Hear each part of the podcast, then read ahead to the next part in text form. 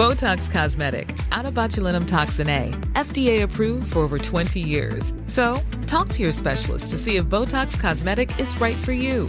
For full prescribing information, including boxed warning, visit BotoxCosmetic.com or call 877-351-0300. Remember to ask for Botox Cosmetic by name. To see for yourself and learn more, visit BotoxCosmetic.com. That's BotoxCosmetic.com. This is an RNZ podcast. Hi, I'm Dan Slevin, sitting in for Simon Morris. This week on At the Movies. In Shreveport, Louisiana, a young man makes his radio debut and changes music forever. Please, Lord, don't let him hurt my baby. Hurt him? Looks like they want to.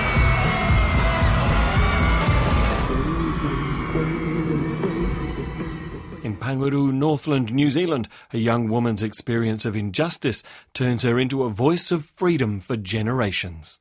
We march to be seen, we march to be heard. Not one more acre of Maori land will be stolen. And in Chicago, Illinois, a group of middle class young women take the law into their own hands. They were really cogent and important reasons, but we would really try to make clear to them they didn't have to justify themselves. Come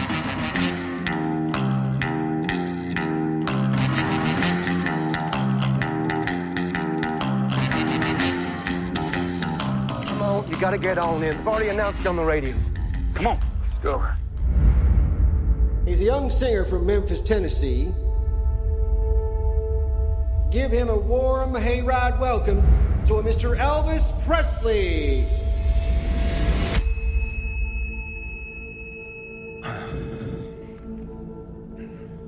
Get a haircut, buttercup! In that moment, I watched that skinny boy transform into a superhero. Well, you may go to college, you may go to school, you may have a pink Cadillac, but don't you make nobody's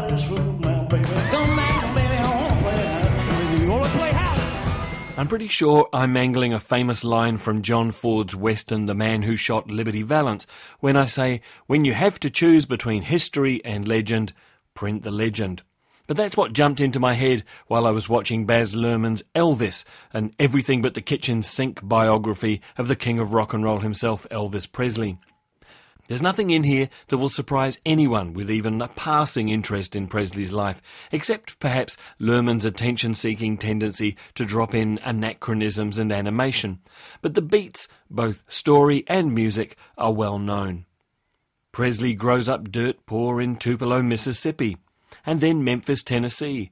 His twin Jesse dies at birth, and his mother pours all the love and ambition destined for the two of them into the young Elvis.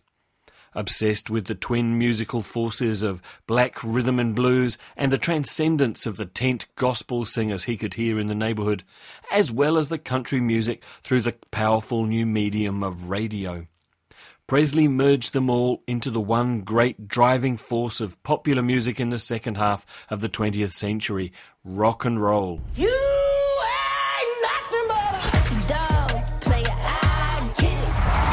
wish to promote you, Mr. Presley. Tomorrow, all of America will be talking about my war. Who the hell is that? Elvis Presley. You don't do the business, the business will do you. I'm gonna do what I want to do. Sing the music that I want. Dog Overcoming his natural shyness, Presley eventually cuts a record with the producer Sam Phillips and makes it onto the Louisiana Hayride radio show, where a carnival showman, or snowman as he preferred, named Tom Parker, saw the effect that he had on the younger members of the audience and decided that he had discovered his lifetime meal ticket. Parker was already a music manager. The well known country crooner Hank Snow was his headliner at the time.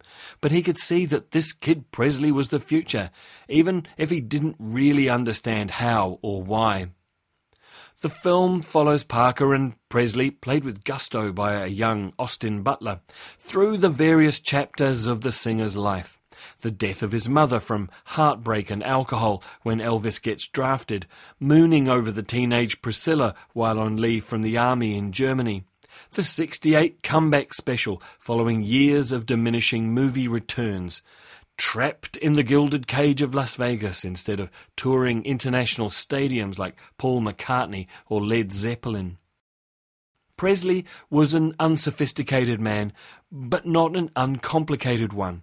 Yet the film is unable to put its finger on any of that complication, whatever it might have been.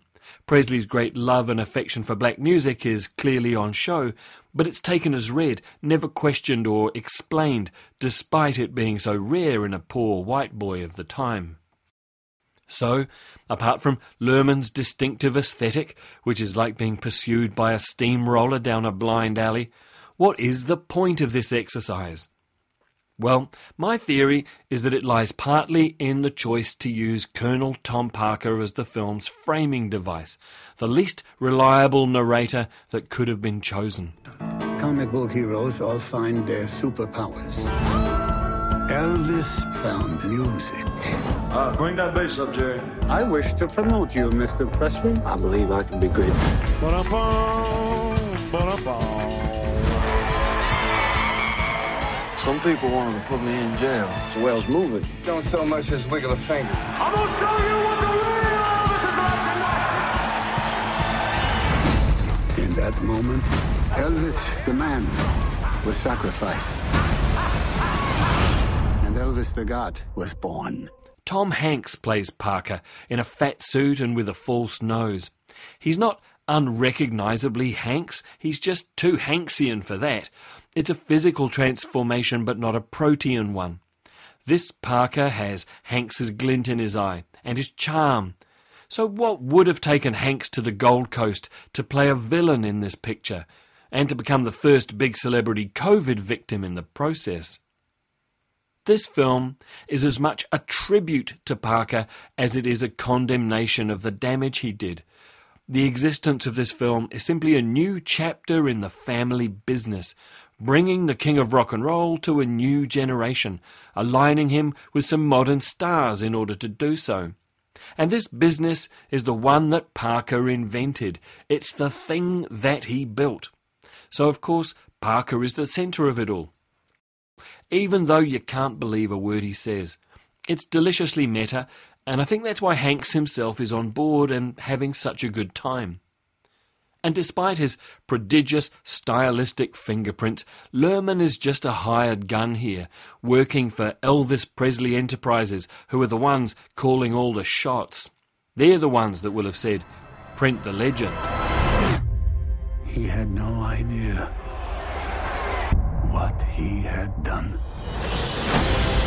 We can go on together with suspicions.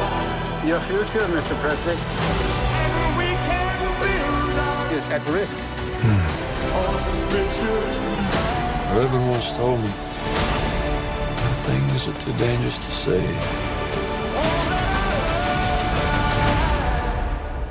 Sing. I'll finish with a couple of comments about the production. The set, costumes, and digital backgrounds and effects are brilliant and worth every cent. The slightly dodgy American accents from the Australian supporting cast are a little bit less so. Elvis is rated M for drug use and is playing in cinemas all over New Zealand now.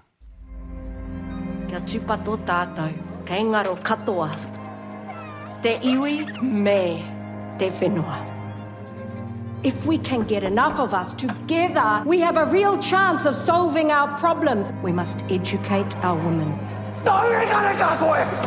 This is how you ruffle feathers, Whina. This is how we will bring hope back to our people. Let's get to work. Whenever it needs a little bit of extra help getting us close to Elvis, Baz Luhrmann's Elvis movie cheats a little and uses the real thing. Firstly, his voice in many of the stage performances, and then, when it would have been prohibitively expensive to recreate aspects of the Vegas shows, Luhrmann uses clips from the famous Elvis That's the Way It Is and Elvis on Tour documentaries. And generally, it does a good job, even if you do end up yearning for the real thing we saw in those films. James Napier Robertson and Paula Whetu Jones's biography of Dame Whina Cooper, Whina, takes a similar tack. Indeed, like Elvis, and I'm not sure if they were ever expecting to be compared so closely, but it's a sign of the company they're keeping now.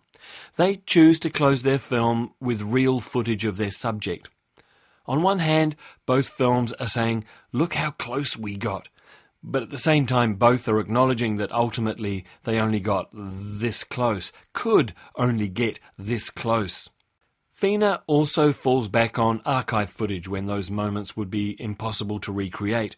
The 1975 crossing of the harbour bridge by the Hikoi is still a breathtaking sequence, as well as the peaceful approach and arrival at Parliament. Such a contrast to the scenes we saw earlier on this year. I would defy any New Zealand audience to watch those climactic scenes in Whina without respect for those achievements, and also pain for how short we still fall. Unlike Elvis, though, Whina needs no extra character to frame the story. There's no shadowy Tom Parker figure here, manipulating poor Whina Cooper into decisions that she might regret. Whina is framed by the older Whina Cooper, played by Rena Owen, the Whina New Zealand is most familiar with. But it is the younger versions that are the revelation in this story. Let's get to work now, boys. So, how are things back home? Kind of happy to leave, to be honest. Why is that? The place feels like it's dying. There's no jobs.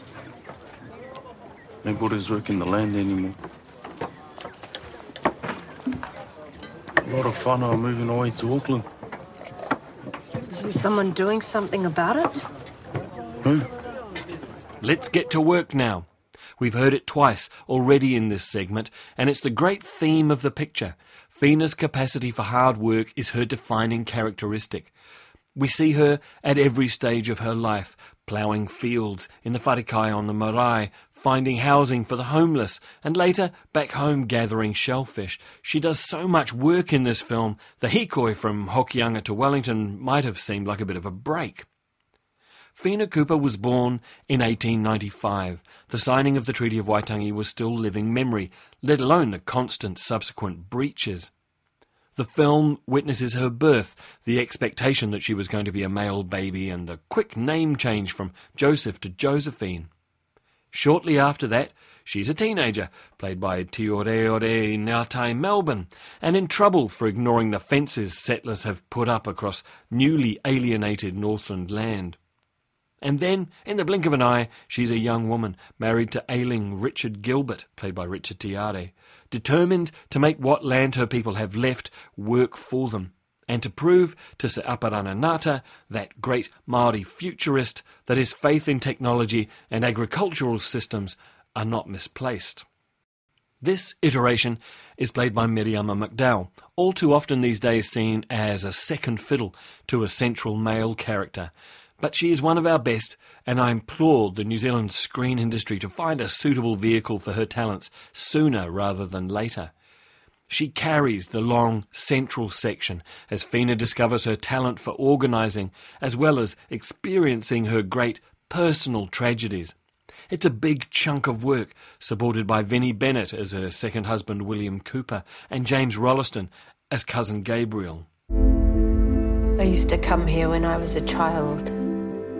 They owned all the land around here, as far as you could see.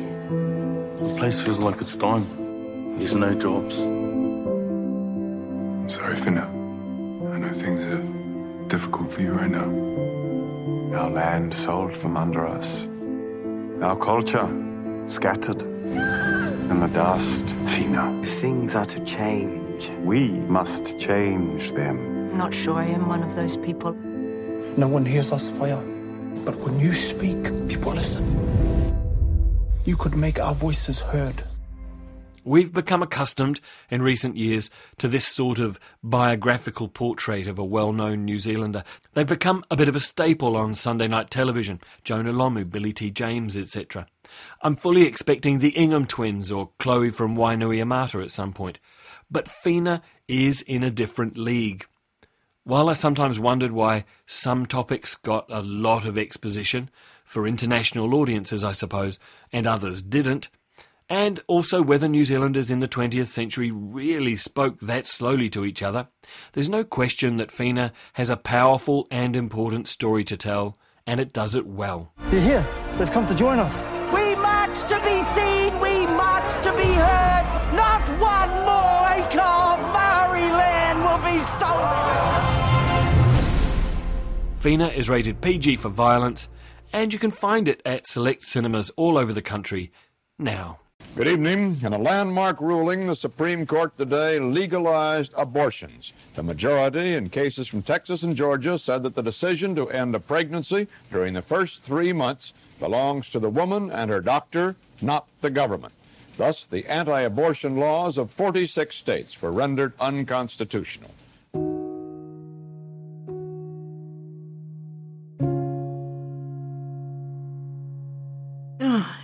Yes. it was a hallelujah.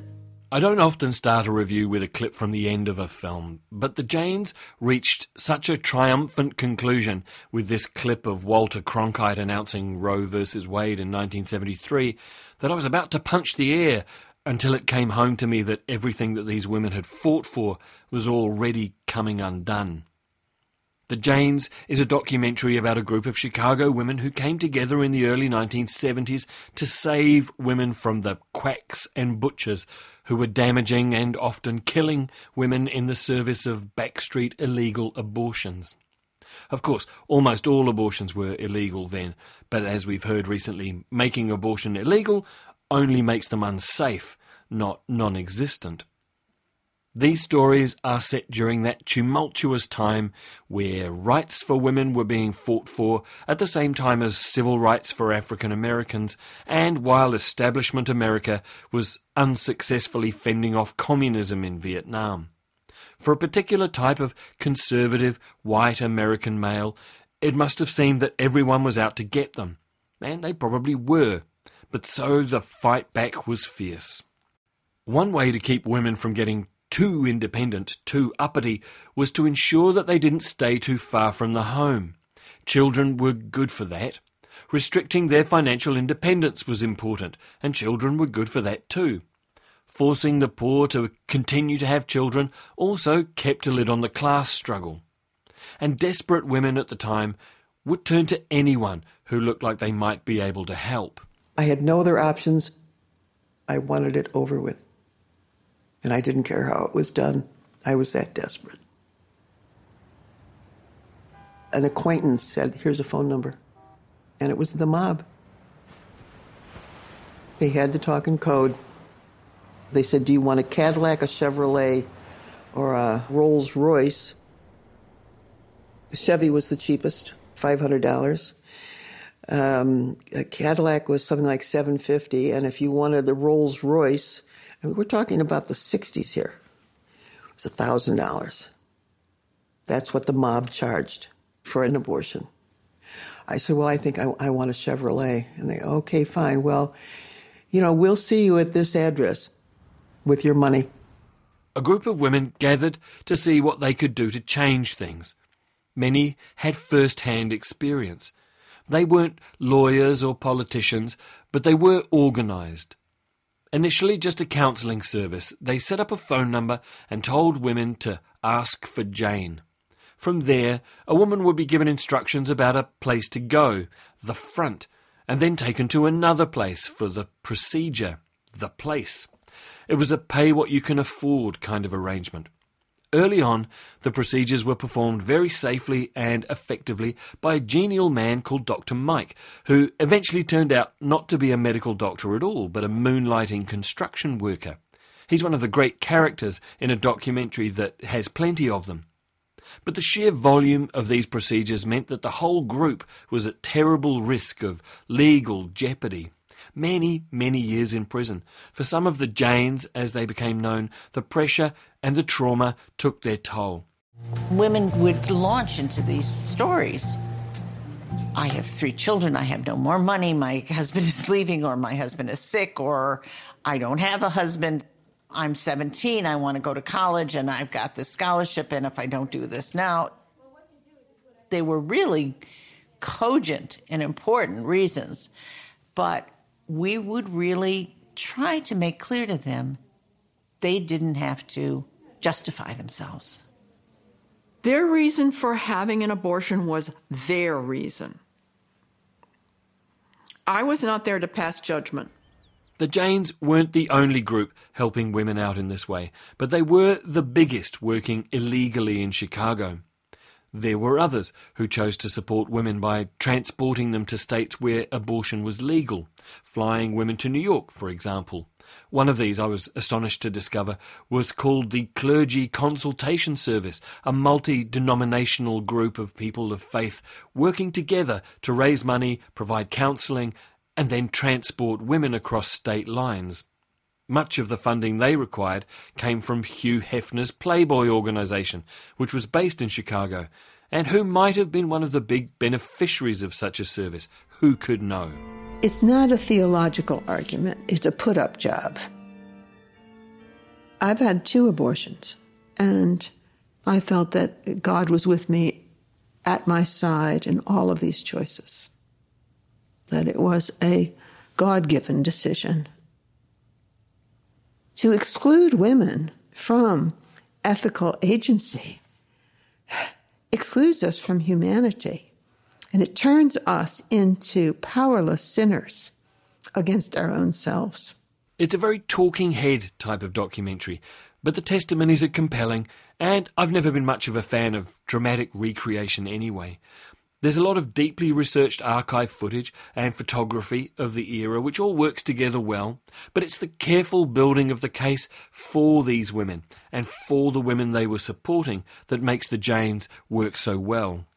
It doesn't shy away from the class, economic, or race inequities that the situation revealed. For the most part, these were middle class or student women, or who had husbands who supported them in this work, but it emphasizes the sisterhood and the oppression that they existed under.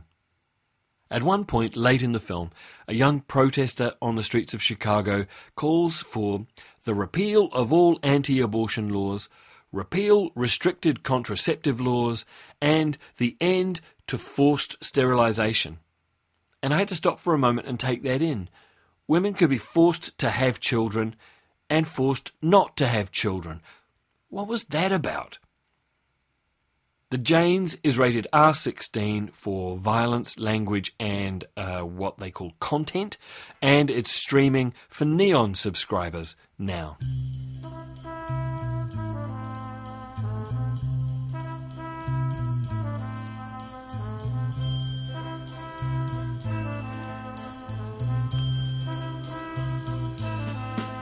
Must be lights burning brighter somewhere. Got to be birds flying higher in a sky more blue. If I can dream of a better land where all my brothers walk hand in hand, tell me why. And that's our program for this week. A high point of the Baz Luhrmann Elvis movie is the sequence where the king sings a protest song at the 68 comeback special. I mean, it's a high point because of Presley's performance mostly, but no less of one for that. It's a song I'm very fond of and brought a tear to my eye all over again, and Austin Butler sells it really well. If I Can Dream, indeed. This week's edition of At the Movies was produced, written, and edited by me, Dan Slevin. Next week on the program, I'll be joined by the General Manager of the New Zealand International Film Festival, Sally Woodfield, and we'll have a conversation about this year's event, which is very much going to be back in cinemas all over the country in a few weeks' time. Please join us both on At the Movies, here at the same time next week.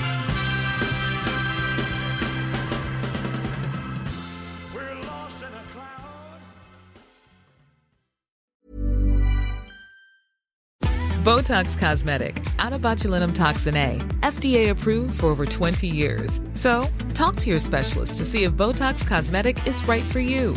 For full prescribing information, including boxed warning, visit BotoxCosmetic.com or call 877-351-0300. Remember to ask for Botox Cosmetic by name. To see for yourself and learn more, visit BotoxCosmetic.com. That's BotoxCosmetic.com.